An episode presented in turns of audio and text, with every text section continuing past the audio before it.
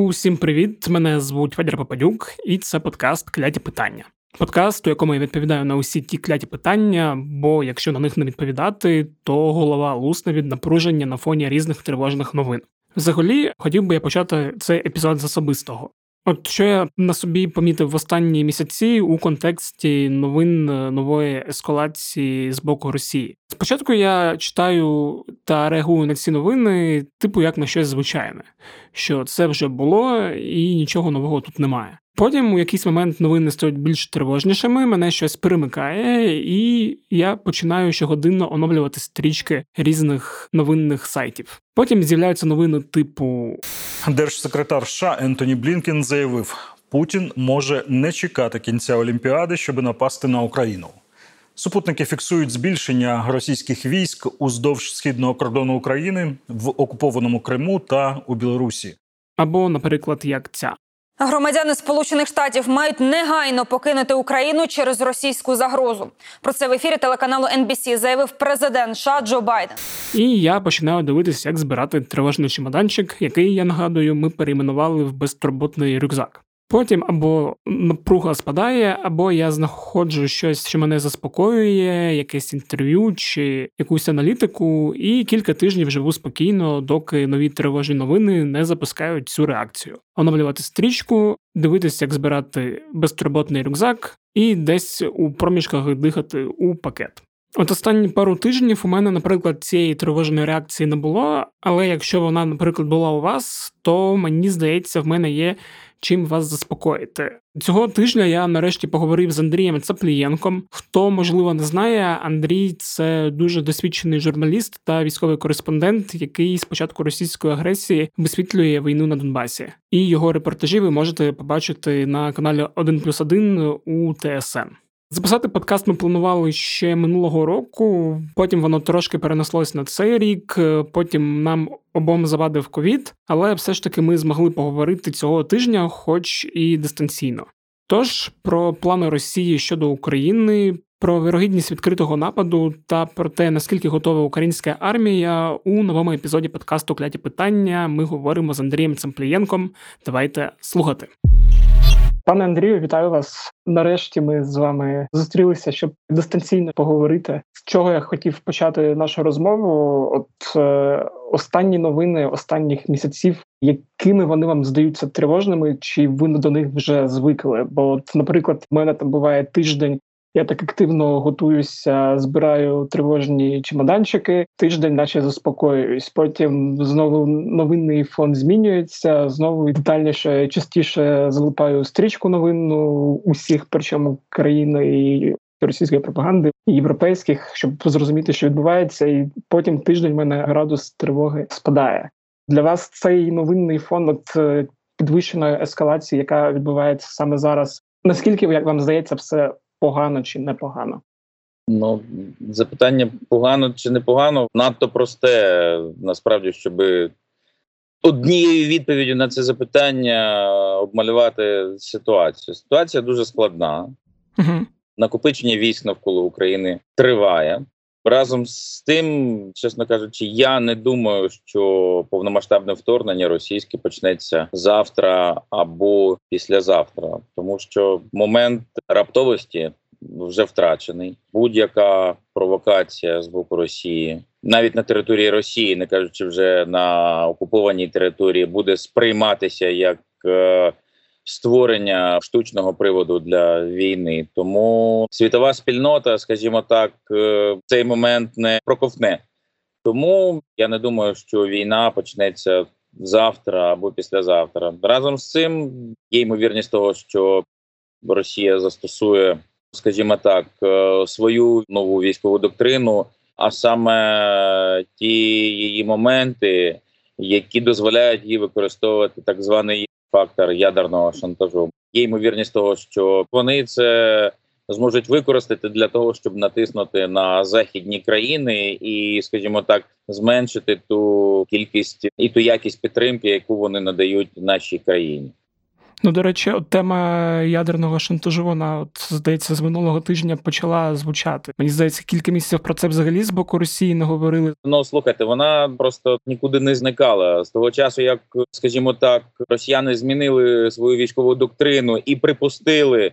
Можливість того, що можна використовувати тактичну ядерну зброю не тільки в е, глобальних конфліктах, а в регіональних і навіть локальних, а також е, застосовувати ядерну зброю, скажімо так, під час превентивних ударів, якщо Росія буде вбачати в діях е, сусідів якісь агресивні наміри або акції. Тобто, ну саме формулювання, я просто не дослівно це цитую, але я просто передаю сенс того, що написано у новій військовій доктрині Росії. Так, от якщо вони припускають таке, це означає, що ядерний шантаж ніхто не скидає е, з рахунків, і цілком ймовірно, що вони застосують цей варіант, і просто насправді, оскільки ставки підіймаються навколо України сьогодні, чи вчора здається, Байден заявив про те, що він просить американців, які знаходяться на території України,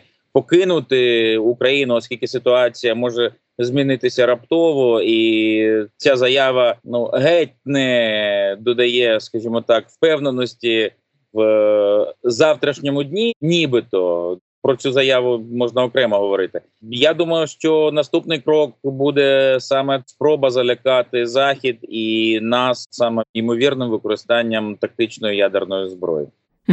До речі, щодо заяв е, Байдена, наш колега Сергій Сидоренко з Європейської правди писав, що це ж більше може йти на внутрішньоамериканський наратив після невдалого виводу військ з Афганістану, що вони таким чином, наче перестраховуються, і саме там Сполучені Штати частіше говорять про потенційний вивіз то дипломатів, то громадян. Ну насправді я не впевнений, що це адресовано саме виключно на внутрішньоамериканську ага. аудиторію, тому що була заява американців стосовно того, що треба не евакуювати, а скажімо так, е, скоротити чисельність е, американського персоналу не персоналу, здається, там мова йшла про родини дипломатів, е, які знаходяться на території України, родини співробітників посольства Сполучених Штатів, яким треба виїхати до Сполучених Штатів. І насправді це теж не додало нам впевненості. Ви бачите, після цієї заяви долар хитнувся е, у бік позначки збільшення потім знову повернувся на місце. Тобто економіка українська відреагувала на це. Будемо так відверто казати. Може відреагувати вона і на цю заяву, причому не так, як е, нам би цього хотілося. Ну але дивіться, я просто не думаю, що вторгнення повномасштабно російське почнеться завтра або післязавтра, або, скажімо так, в найближчі 10 днів. До речі, от е, теж, якщо говорити про вторгнення, як я зрозумів, ну можете мене поправити так чи ні. От коли велика ескалація відбувалася навесні минулого року, Росія теж стягувала війська теж почали говорити про можливе вторгнення саме російської армії. От з переходу цього гібридного формату війни на такий більш відкритий, тоді все закінчилося тим, що відбулися перемовини саміт між Сполученими Штатами та Росією, іначе подавалося, що от ця ескалація була якраз спробою достучатися до заходу, до сполучених штатів, типу, що ми Росія з нами треба розмовляти. Насправді нічого не закінчилось після весняної ескалації, тому що по факту вони ж не прибрали свої війська від наших кордонів. Тимчасові табори з російською технікою залишились і. Вони восени вже продовжили те, що вони почали робити навесні. Вони почали накопичувати потужне угруповання навколо українських кордонів і навколо ну, Білорусі. В принципі, вся ця історія почалася зі створення нового танкового полку в місті Єльня. Це за 300 кілометрів від кордонів України, і саме з цього факту почалась потужна інформаційна кампанія щодо попередження ймовірної російської агресії. Почали цю кампанію, до речі, наскільки Америка. я так пам'ятаю, американці. Так, американці, тому нічого не закінчилося насправді. Тобто продовжується те, що почалось навесні минулого року. І давайте дивитися на цілі, які ставить собі Росія. Насправді, чого б вони хотіли в ідеалі стосовно України? Вони б хотіли з найменшими своїми людськими і фінансовими витратами отримати, скажімо так, неспроможність України самостійно вирішувати свої державні питання, проводити самостійну політику, тобто повернутися під вплив е, Росії з найменшими, я повторюю, з найменшими людськими та фінансовими витратами. Це може статися лише в тому випадку, якщо Україна все ж таки ухвалить мінські угоди на умовах Росії. Ну тобто, спочатку вибори, потім вивід е, в російському трактуванні. Якщо вони все ж таки впихнуть ці окуповані території, залишивши за собою повний контроль над цими територіями, це насправді просто унеможливить взагалі будь-яку інтеграцію України в європейські структури, в євроатлантичні структури. По перше, по-друге, це спричинить колосальний вибух невдоволення активної патріотичної частини населення України і може спровокувати відкритий конфлікт в Україні так, скажімо так, між людьми, які категорично не сприймають оці російські умови, а їх достатньо багато. Людьми, які пройшли війну і дуже негативно налаштовані проти Росії, проти будь-яких компромісів з Росією, і тими людьми, які є прибічниками саме компромісів е з Росією. Тобто ми можемо повторити ту ситуацію, яка сталася 100 років тому після незалежності Ірландії, коли Ірландія нарешті стала незалежною, і виникло питання території, які зараз називаються Північною Ірландією, і це спричинило просто громадянську війну всередині вже самої Ірландії. Ймовірно, це є кінцевою метою Росії в даному випадку. Тому розуміючи це, ми повинні діяти таким чином, щоб не ухвалювати мінські угоди на умовах Росії в трактуванні е, Росії, добиватися того, щоб вони були виконані повністю але в тому порядку, як це розуміє Україна. Ну, це ви кажете в ідеалі. Я маю на увазі в ідеалі з точки зору Путіна з найменшими витратами. Я ж так розумію, є якісь можливі додаткові сценарії, коли цей ідеальний варіант з найменшими витратами не спрацьовує, і треба діяти агресивніше. Чи він є, як вам здається, чи його немає? Він напевно є в е, російських планах. Ну я думаю, що 100% в російському генштабі є кілька планів е, ударів по Україні, кілька планів і алгоритмів е, війни з Україною відкритої війни, оскільки гібридна вона так чи інакше триває, і проксі сили. У вигляді так званих сепаратистів продовжують війну проти нас, і Крим анексований, і взагалі ми не контролюємо 8% території України зараз приблизно 8. Тобто війна вона триває. Плани відкритої війни. Я думаю, що є питання, чи застосують вони ці плани. Ви знаєте, я просто думаю, тут є е, кілька важливих моментів, і один з цих моментів це насправді психологічний, який стосується цієї маси російських солдатів. Яким ймовірно нададуть наказ вирушати на Київ, чи усвідомлюють тисячі російських солдатів, що команда на Київ буде означати для них квиток в один кінець. Ви знаєте, я думаю, що в сучасному світі ці люди прекрасно це усвідомлюють.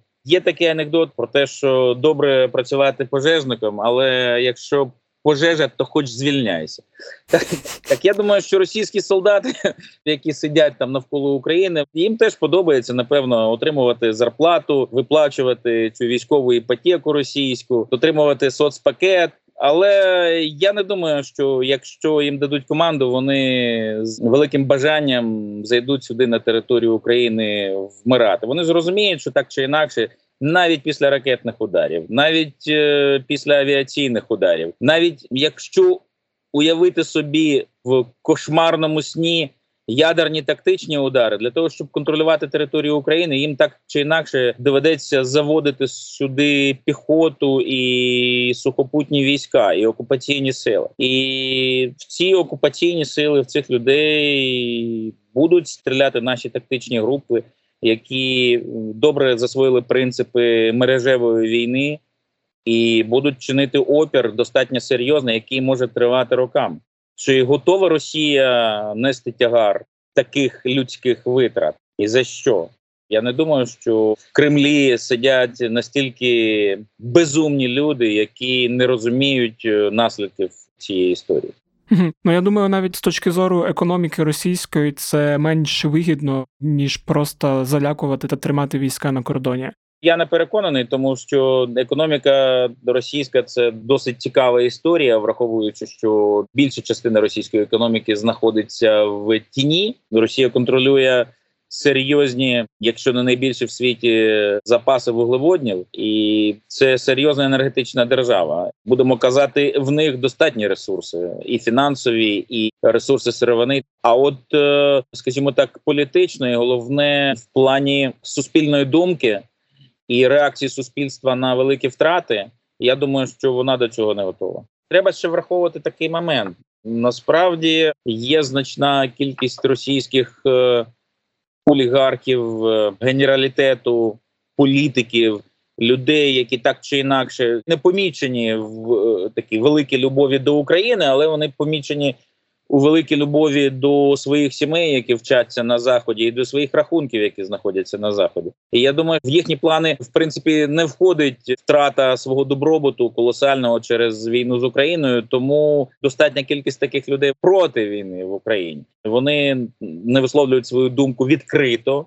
Я так е, думаю, але я бачу, що вони принаймні не в захваті від цієї ідеї, і якщо ситуація повернеться для Росії таким чином, що все ж таки Путін просто ну я один відсоток залишаю, скажімо так, на його особисте безумство, що все ж таки він може дати команду на Київ.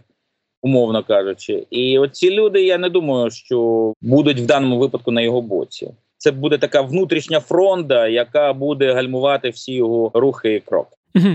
Тут я погоджуюсь. Хотів запитати тоді про українську армію. Ну, в принципі, щоб так підсумувати, бо там часто зараз і про це говориться. Українська армія у 2014 році і українська армія у 2022 році. Які головні зміни відбулися, що саме нам дозволить у разі найгіршого сценарію протистояти? Ну, українська армія по-перше, вона з'явилася, тому що попередні українські лідери і попередні українські еліти до 2014 року зробили все, щоб майже знищити українську армію, але вона відродилася насправді. Відродилася і достатньо ефективно, як мені здається, можливо, не так, як би нам хотілося, але це достатньо, скажімо так, е, боєспроможна сила, угу. організована вже інакше ніж радянська армія. А російська армія це просто модифікована радянська армія.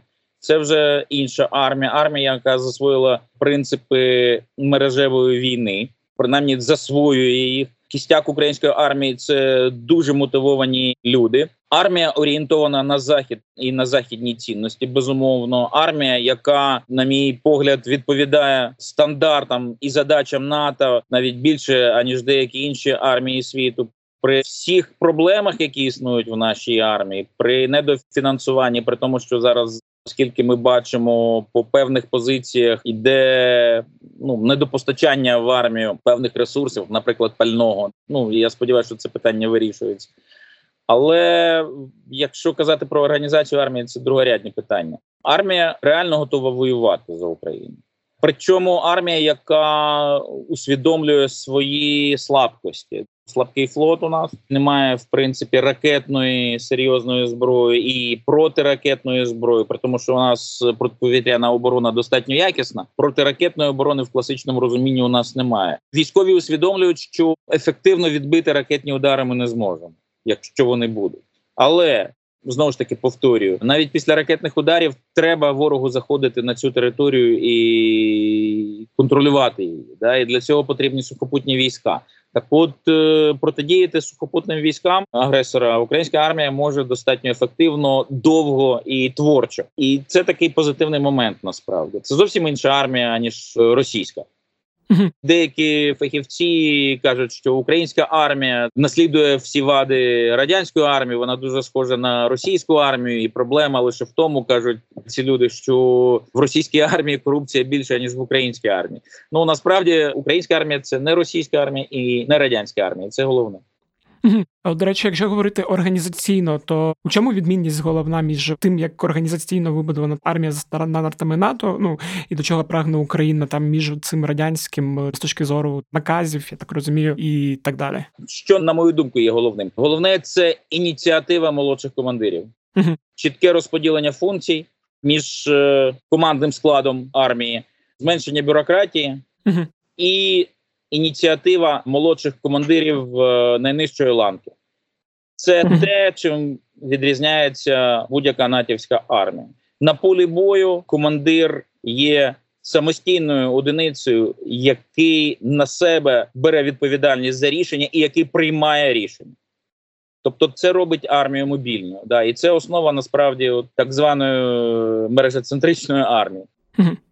Е, окей, ще от запитання про слабкі точки. Ви вже сказали, що от у нас в армії це розуміють про слабку авіацію, флот та ППО.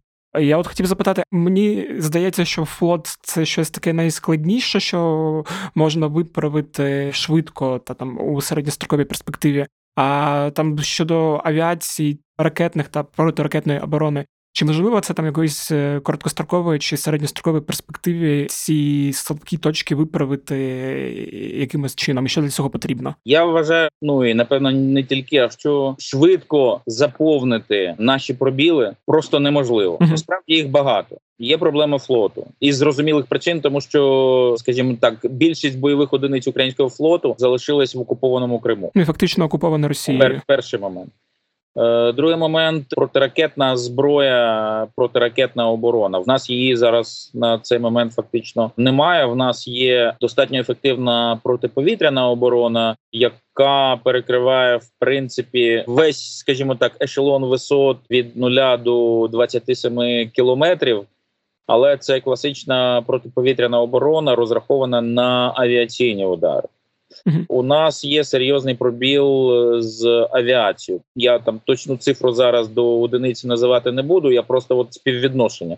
У Росії приблизно півтори тисячі бойових літаків. У нас приблизно 100. Тобто у них е, ця цифра в 15 разів більше, і відсоток е, нової техніки, скажімо так, авіаційної техніки, яка поступила на озброєння після розпаду радянського союзу, в них ну звісно більше. У нас е, найсвіжіші серйозні ударні літаки. Це здається 92-й рік. Я так точно не пам'ятаю, але ну уявіть собі, вони вже застаріли зараз.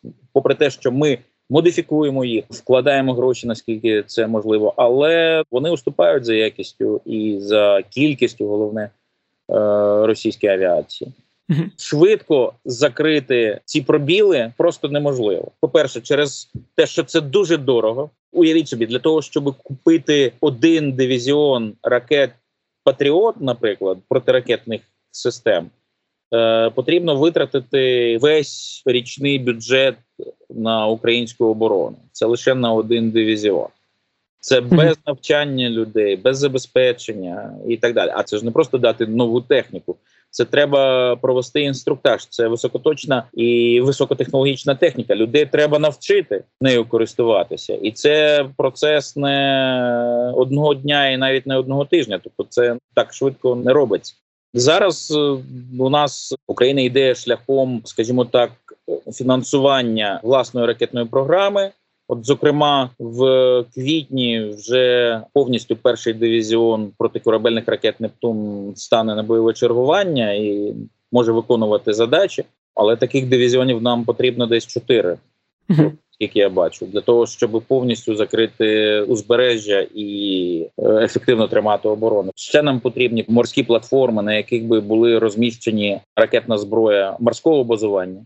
І це питання вирішується. Ну це питання не одного дня. Це протягом року, я думаю, буде вирішено. І це ті потреби, які ми закриваємо власними силами і за допомогою союзників. Це такий правильний крок. Насправді, ну і плюс, судячи з номенклатури тієї зброї, яку отримали останнім часом в якості допомоги від американців, від е, британців, це зброя, яка достатньо ефективна для стримування в плані бойових дій в містах, бойових дій сухопутних підрозділів е, проти підрозділів вторгнення, танкових підрозділів, піхоти і так далі. Тобто зброя, яка допоможе стримати безпосередньо на полі бою сили вторгнення, цією зброєю. Користуватися можна навчитися достатньо швидко. Наприклад, за кілька днів е, можна навчити людину користуватися протитанковою установкою НЛО. І ми, коли були на Яворівському полігоні, бачили результат за три дні. Британські інструктори навчили українських бійців, які отримали теж сертифікати інструкторів, і тепер теж можуть навчати інших бійців, як користуватися цією е, зброєю. Але НЛО – це система, яка, скажімо так, вражає танки і бронетехніку на відстані до 600 метрів. Тобто, це зброя для ближнього бою, скажімо. Mm-hmm зараз, оскільки ми не можемо стримати противника на великій дистанції, в разі якщо він вирішить напасти і наважитись на повномасштабне вторгнення. Ми вирішили, ну грубо кажучи, битися на власній території, але до кінця. До речі, от плавно перейшли на міжнародних партнерів, які зараз нам допомагають зброєю. От у мене було два запитання. Перше, от на початку здавалося, що ті поставки зброї від Британії є більш символічними, що для там великих потреб армії їх не вистачає. Бо я так розумію, 80 умовних тонн бойових одиниць це ну дуже мало у порівнянні з потребами. Але от я так бачу, що це там тиждень за тиждень, там 80 тонн, 80 тонн, і вже велика кількість кількість зброї накопилася. І е, я хотів е, спитати, чи от цей символічний момент перейшов вже в несимволічний, коли нам союзники допомагають зі зброєю. Я думаю, що якщо передають високотехнологічну нову зброю, бодай таку, яка е, є зброєю, яка діє на коротких дистанціях, це не просто символізм. Тобто нам її передають для того, щоб ми стримали ворога. І скільки б її нам не дали, ми дякуємо тим, хто нам надає цю зброю. Одні країни дають більше. Сполучені Штати здається вирішили надіслати нам десь 45 рейсів. Тобто, ви кажете, 80 тонн раз, 80 тонн два. От 80 тонн боєприпасів і зброї помножити на 45 рейсів. Це те, що дають Сполучені Штати. І там достатньо цікаві зразки з піхотної зброї, да, зброї знову ж таки для безпосередньо боїв на на українській території, якщо все ж таки буде це повномасштабне вторгнення. Але це достатньо ефективна зброя, якої у росіян немає. Угу. Ну і Британія британці надають зброю. Не забувайте, що над територією України постійно знаходяться розвідувальні літаки Сполучених Штатів і Британії, розвідувальні дрони стратегічні Сполучених Штатів. Вони контролюють ситуацію, в тому числі в інтересах України, і є, я так розумію, домовленості, за якими ми отримаємо інформацію про те, що ну рішення ухвалено на те, щоб ця маса військових російських е, висунулася в бік України. Тобто вони контролюють цю ситуацію, і повідомлять нас завчасно про це. Ну і це дуже важливо насправді. Тобто є свіжі розвідувальні дані, є зброя, є допомога в плані кібербезпеки, а це теж дуже важливо, тому що один з ударів росіяни спробують нанести по інфраструктурі України через е, кіберудари. Ну що вони пробують останні роки, спробувавши виключити системи контролю за нашою енергетикою, за транспортом, за фінансовою системою. Зараз, до речі, фахівці зі сполучених штатів з Британії дуже в цьому плані допомагають. Так що напад, якщо і відбудеться, я не знаю наскільки це заспокоює, але він не буде раптовим. А от, до речі, якщо говорити про раптовість, скільки часу у нас буде на підготовку? Дні, тижні чи місяць? Ну місяць? я думаю, я думаю, дні. І знаєте, знову ж таки про накопичення військ навколо України. Росія протягом останнього року і вже цього року, враховуючи операцію в Казахстані, показала, що вона може достатньо швидко перекинути великі масиви сил на великі дистанції. Тобто, навіть якщо є якісь тимчасові табори, є навчання в Білорусі в інших точках. Якщо вони вирішать йти в наступ на Україну, вони достатньо швидко підтягнуть сили, скажімо так, з віддалених регіонів Росії, віддалень віддалених від України, літаками, залізницею і так далі. Цей процес в них відпрацьований. Я думаю, що ми все це зможемо побачити принаймні кілька днів буде на те, щоб зрозуміти, що вони все ж таки ухвалили це рішення. Угу. Да, і давайте е, останнє запитання. Ви регулярно їздите на лінію фронту. От хотів запитати настрої солдат, з якими ви спілкуєтеся стосовно цього. Вони готові? Наскільки вони готові? Наскільки вони відчуваються в цих умовах стресово, не стресово, як вам здається? Те, що ми бачимо, нормально люди себе почувають в цих умовах, усвідомлюють ситуацію, кажуть, що ну. Якщо треба буде воювати, будемо воювати. Ми і так воюємо вже 8 років.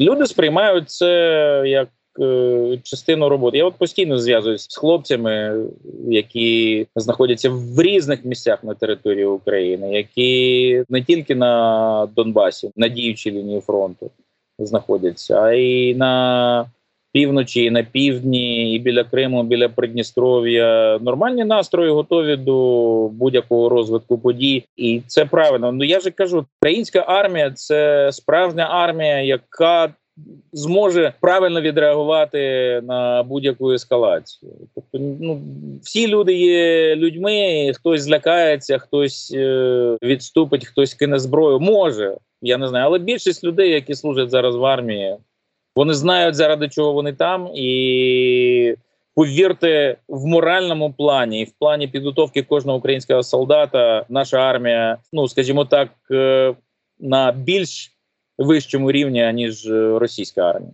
Да, зброї в них більше, нової техніки більше, але повірте, головне мені здається на полі бою під час війни це інтелект і мотивація. Так, от. Е, і з першим, і з другим в українській армії проблем немає. На цій е, чудовій ноті можна закінчити розмову дуже оптимістично в таких умовах. Дуже радий, що з вами поспілкувався. Гарного вам дня. Прошу до побачення. Ось такий от вийшов епізод. Дякую, що дослухали. І перше, що ми закінчимо, кілька оголошень. По-перше, у нас на УП вийшло два нових подкасти. Це подкаст у тіні, у якому ми розповідаємо про тіньову економіку, та подкаст Євродонбас Німецька спадщина, де ми розповідаємо про те, як німці меноніти на межі 19 та 20 століття освоювали східні землі України. Лінк на обидва подкасти є у описі цього епізоду. По-друге, якщо вам подобається те, що робить Українська Правда, не тільки мої подкасти, але й розслідування, репортажі, новини, то вступайте у клуб УП. Лінк на клуб також буде у описанні епізоду. Ну і нагадую, що ви також можете підтримати подкаст Кляді питання. По-перше, ви можете поділитись ним зі своїми друзями та колегами у соціальних мережах. А по-друге, ви можете поставити йому оціночку, наприклад, у Apple Podcasts, або попросити своїх друзів поставити оціночку у Apple Podcasts, або попросити, щоб ваші друзі попросили своїх друзів поставити оціночку подкасту Кляді питання у Apple Podcasts. А якщо напишуть коментар, то буде взагалі супер. Також нагадую, що подкаст «Скляді питання можна слухати де завгодно. Це Apple Podcasts, Google Podcasts, SoundCloud, Spotify та інші додатки для прослуховування подкастів. І нагадую, що усі наші подкасти ви знайдете на сайті Української правди в розділі подкасти. Якщо у вас є якісь запитання, пропозиції чи побажання, ви можете надсилати їх на пошту smmsobaka.pravda.com.ua або нашому телеграм-боту Укрправда який живе у описі каналу УП Кляті Питання. На цьому все. З вами був Федір Пападюк. Не панікуйте там зайвий раз, будьте здорові і до наступного тижня. Бувайте!